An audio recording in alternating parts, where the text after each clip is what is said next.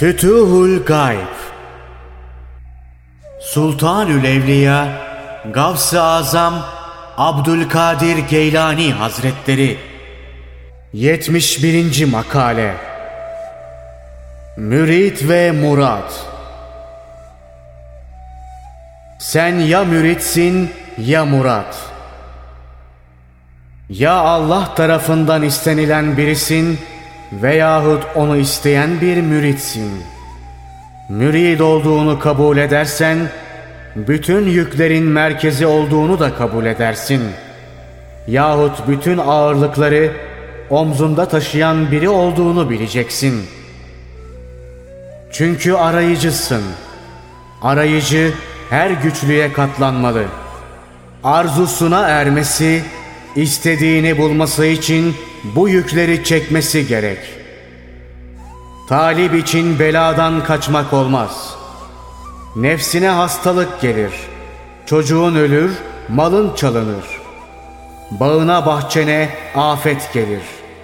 Bunların hepsini hoş karşılayacaksın.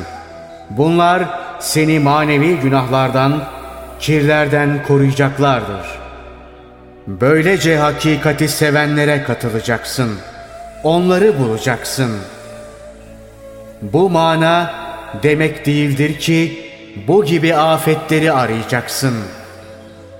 Hayır, gelene razı olacaksın.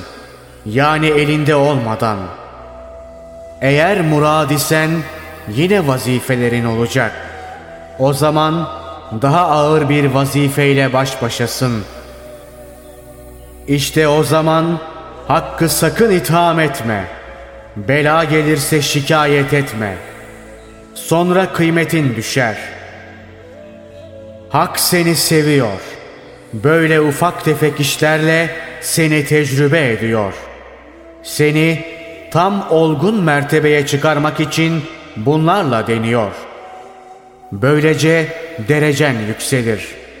Velilerin derecesine çıkarsın. Senin derecen onlardan alttır. Yerinde kalmak mı istersin? Onların yeri senin bulunduğun süfli alemden yücedir. Onların yanına varmak istemez misin? Bulunduğun durum aşağıdır. Bu aşağılık içinde kalmayı arzu eder misin? Sen bunları arzu etsen bile Allah istemez. Çünkü O seni seçmiştir. Senin için O'nun bilgisi senin bildiklerinden çok üstündür. O senin için iyi seçiyor. En güzeli hazırlıyor. En yararlı hangisi ise onu söylüyor. Sen bunları kabul etmekten çekiniyorsun. Burada sen bazı şeyler diyebilirsin. Mesela Allah madem birini seviyor, onu istiyor, neden cefa veriyor? Halbuki bu cefa en çok sevilene oluyor. Bu durumda sana peygamberin sallallahu aleyhi ve sellem durumunu anlatmak yeter. O en çok sevilendir. Bununla beraber en fazla cefa çekendir. Bu hali Peygamberimiz sallallahu aleyhi ve sellem şöyle beyan eder. Kimsenin yapamayacağı şekilde Allah'tan korkarım. Allah yolunda kimsenin çekmediği ezayı çekerim. Öyle zaman oldu ki bir ay yiyecek bulamadım. Yine buyuruyor. Ben Allah'ı en çok bilenim ve en çok korkanım. İşte hadis-i şerifler. Bunlar cefaları anlatır.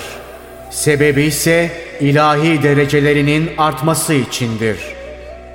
Onların derecesi ancak dünyada yapılan amelle yükselir. Dünya ise öbür alemin kazanç yeridir. Peygamberlerin vazifesi ilahi emirleri yerine getirdikten sonra sabırlı olmak ve olan işlere mukavemet etmektir. Sonra bu dünya biter. Öbür alem başlar. Ebedi saadete ererler.''